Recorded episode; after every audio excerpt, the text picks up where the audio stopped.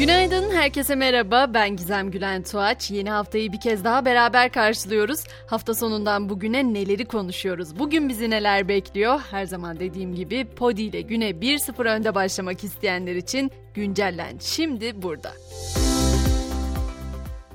Tüm hafta sonu belki de en çok konuşulan, yorum yapılan konu İsveç'te Kur'an-ı Kerim yakılan provokatif eylem oldu. Ankara İsveç Büyükelçisini Dışişleri Bakanlığı'na çağırdı. Provokatif eylemin en güçlü şekilde kınandığı bildirildi. İsveç Savunma Bakanı'nın 27 Ocak'ta Türkiye'ye yapacağı ziyarette iptal edildi. Tabi tepkiler sadece başkentte sınırlı kalmadı, sokağa da yansıdı. Mardin'deki bir grup genç kiliselerde gül dağıttı mesela. Sosyal medyada da İsveç ürünleri ve markalarını boykot çağrıları başladı. Hatta İsveç'in İstanbul Başkonsolosluğu çalışanları cama kitap yakan aptalın görüşlerini paylaşmıyoruz yazılı pankart astı. Hepsi anlaşılabilir tepkilerdi ama İstanbul Sultanbeyli'de bir kişi tüm bu İsveç'te olanlara tepki olarak iki okuldaki Atatürk büstüne saldırdı. O saldırgansa gözaltında. Dünün en çok konuşulanlarından bir diğeri ise Kağıthane İstanbul Havalimanı arasını 24 dakikaya indirecek metro hattıydı. İşte o hat artık hizmete açıldı. Bir ay boyunca da ücretsiz olacak. Sonrasında ise ücreti metrobüsle aynı yani kısa mesafe 9 lira 90 kuruş, havalimanı ise 12 lira şeklinde uzunluğuna göre ücretlendirilecek. Öğrenciler de bu ücretlerin yarısını ödeyecek. Bugün neyi konuşacağız? Bugünse Toki'deki kura çekimini konuşacağız mesela. 7. etap kura çekimi bugün başlayacak. Projede 64 ilde kura çekimi tamamlandı. 7. etap kuralları da 12 ilde 8 Şubat'a kadar devam edecek. Ankara'nın o meşhur simidi de bugünden itibaren zamlardan payına düşeni alıyor. %40 zamlanan Ankara simidi bugünden itibaren 7 liraya çıkacak. Zammın gerekçesi ise ham maddeye %200'ün üzerinde zam gelmiş olması olarak açıklanıyor.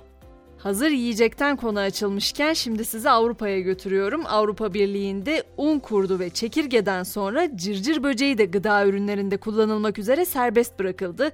Vietnamlı bir şirketin kullanım başvurusu üzerine cırcır böceği tozu kimi unlu mamuller, atıştırmalıklar, soslar, makarna, bisküvi ya da et katkı maddesi olarak kullanılabilecek. Avrupa Birliği'nin resmi gazetesinde yayımlandı bu uygulama ve yarından itibaren de yürürlükte olacak. Tony Fadell'ın kurduğu Mil adlı şirket ise atık gıdaları dönüştürebilen bir akıllı cihaza sahip. Abonelik yöntemiyle çalışan elektrikli cihazın temel işlevi yemek artıklarını konsantre edip depolamak. Haznesi doldukça kartuşlar şirkete kargolanıyor. Şirketin mottosu ise yiyeceklerin atık olmadığı yönünde. Bu yiyecekler geri dönüşümle birlikte tavuk yemine dönüştürülüyor. Hollanda'ya geçtiğimizde ise orada kedilere mikroçip takmak ve kayıt yaptırmak artık zorunlu oluyor. Hükümet bu uygulamayla kayıp kedileri sahiplerine daha kısa sürede ulaştırmak ve başıboş hayvanlardan kaynaklanan barınak masraflarını azaltmak istiyor. Son zamanlarda İngiltere adını sürekli grevlerle anar olduk ama 74 yaşındaki İngiltere Kralı Charles'ın 6 Mayıs'ta gerçekleşecek taç giyme töreni de yaklaşıyor sayılır. O törende bir gelenek daha kalkacak. Charles törende özel geleneksel ipek kostüm yerine askeri üniformasını giyecek. Eğer bunu giymeseydi nasıl giyinecekti diye merak edenleriniz olabilir. Ben ettim şahsen. Charles geleneğe uysaydı dedeleri gibi kısa pantolon, uzun ipek çoraplar giyecekmiş.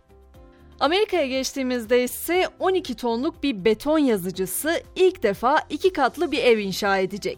1220 metrekarelik bu konutun inşasının tam 330 saatte tamamlanması hedefleniyor. Bunu da ilerleyen zamanda gerçekleşip gerçekleşmediğini göreceğiz.